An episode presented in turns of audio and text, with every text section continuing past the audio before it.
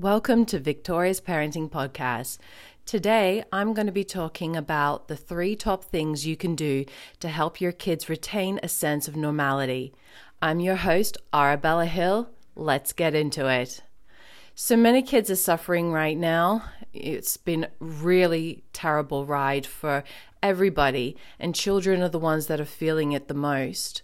And so it's more important than ever to try and give them a sense of normality. I was talking to some parents the other day about their children who are toddlers, and a few of them had babies last year.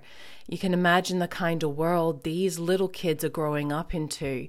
Lockdowns and masks and things like that we never had to grow up with. Not even my son, who's 19, he never had to grow up with. So it can really be worrying, and it kind of worries me actually what kind of mental health issues that this might cause later on. What kind of temperament may it cause later on? We just don't know. So it's important for parents to try and retain a sense of normality, retain a sense of stability for their children at home, despite the craziness that's going on in the world at the moment. We need to protect their mental health more than ever. So number 1, here are 3 top things you can do. Number 1, get back to basics. It's funny because we tend to overlook really simple things. Sometimes when we're having issues, we can tend to look at really big things. We think we need to take we need a big strategy, big action, but we forget about all the little things. Often big success is compounded by little tiny things that we overlook.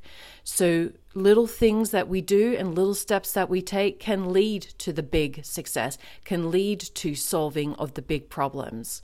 It's often not one massive thing that you do, but an accumulation of a lot of smaller things. So number 1 is to get back to basics. Sometimes we can get so wrapped up in the news that we forget there's a whole world out there. So get out in nature with no phones or screens of any kind, no music in earbuds, just you and your kids in nature, listening to nature. Hearing the sound of the wind rustling through the trees or the waves rolling in. If they're smaller, you can play something called the I Spy game, or you can call it something different for older kids and teens, and just be fun and silly with them outside and say, hey, let's just close our eyes. Let's see, what can we hear? What can we smell? What can we touch? What can we taste? Okay, open your eyes. What can you see? And look at things. I live near a forest, and I often take my son out. He's 19. He still enjoys it. We have lizards running around and water dragons, and we never get bored of trying to spot them. And just doing these simple things that we may have done 100,000 times already, it helps retrain the mind. It gets you outside, it gets you away from all the noise, away from all the screens, and it's therapeutic in itself because your brain is now navigating a terrain that it's not completely used to all the time. I'm not outside 24/7. So it's rewiring the brain. So you can also visit a library as well and read books together. Often libraries have free books that they give away, or they have different things that are going on at the library. I don't know a lot of parents who visit libraries nowadays. They tend to do all the book reading online, but there's something that is magical about going to a library and physically just being surrounded by all this knowledge and thumbing through it. You might find some treasures from decades ago. You could also visit an antiques or a charity store and just hunt for treasures. The fact is, the key is here is to do something that's simple but different. It doesn't have to be, we're going to take them to the zoo today. We're going to take them to a theme park today. We're going to go and spend X amount of money. These things anybody can do, even if you're a single parent and you're really hard on cash.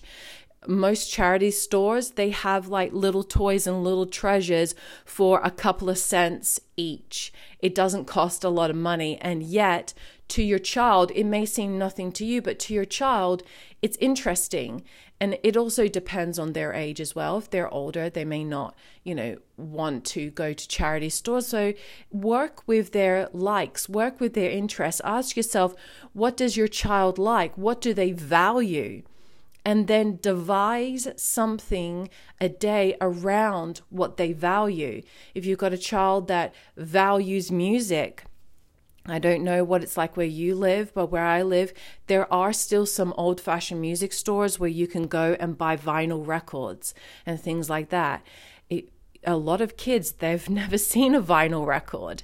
You could do anything. Take them to a museum that has old-fashioned, I don't want to say old-fashioned because I'm aging myself, but cassette tapes, my goodness, and things like that. It's interesting and it's different. It's simple but different. Because this leads me to number 2, which is disrupt patterns. And this is why you've got to do something different, albeit simple. Take a day to do something completely out of your normal routine.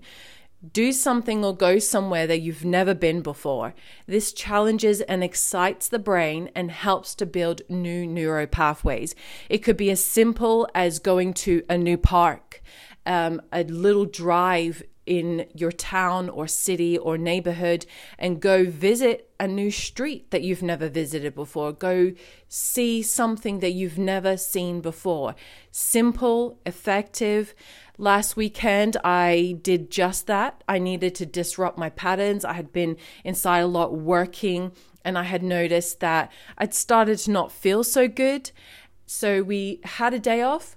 We packed everything in the car, just a normal little blanket, some salad and sandwiches, and we disrupted our patterns, and we went to this little lake that we've never been to before.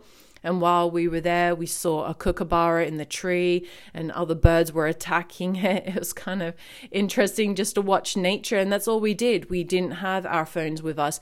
We just sat by the lake, ate a salad, fought off some ants that were trying to bite us. And, it was great because we disrupted our patterns. So number 3, partake in an activity that requires teamwork. So for example, I often take my son to the arcade, and when we get there, we decide on a prize we want. We get all strategic and a little bit competitive because he's older now, and kids, depends on how they are. They often like to be competitive. So I bring that competitive streak out in him as saying, okay, this is the prize you want. Let's strategize. How are we going to get there? And then we work together and play all these games together in order to try and build enough tickets to get that prize. And it's a fun moment. Again, there's no screen times and things like that. It's just me and him in the moment. And I think that is some of the most important things at the moment that you can do with your children. Get a board game. When's the last time you all sat down and played Monopoly together? And maybe make it a little bit interesting. Place wagers on it. Go get a little packet of chocolates or something and say, hey, the winner gets this.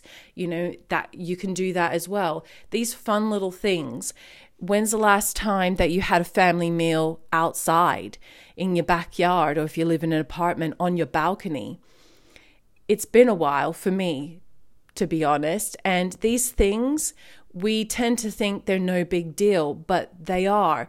And we tend to really miss the very small little action steps that we can take each day that improves the bonding that we have with our children, improves our mental health as well as their mental health. Do something different. Build a fort in the middle of the living room, regardless of how old they are. Just get silly and get fun. Turn off the news. Have like a whole day where you don't worry about what's going on in the world. You know, when my son was a toddler, I would turn on music and I would hold him in my arms and I'll just dance like a crazy person together. You know, I'm not coordinated. I'm all over the place.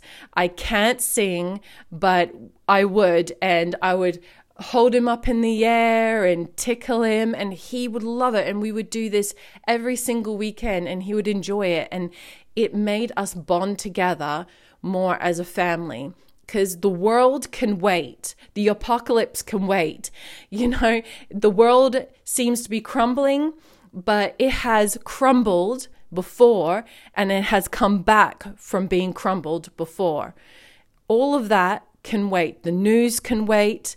Everything can wait. Your child needs you now, especially if your children are little and they're growing up in this environment and they're having to go to kindergarten with masks on, they're having to social distance, they're having to like extra wash their hands and things like that. Your children need you to instill a sense of normality, because this isn't normal and this is damaging a lot of children's mental health. And so we need to act now. We need to do these things in order to protect their mental health, in order to help them grow up with a sense of stability in their lives. The world can wait. Your child needs you now. Try out these three things and join me at Victorious Parenting on Facebook. I have a page, it's at Victorious Parenting. I also have a group called Victorious Parenting.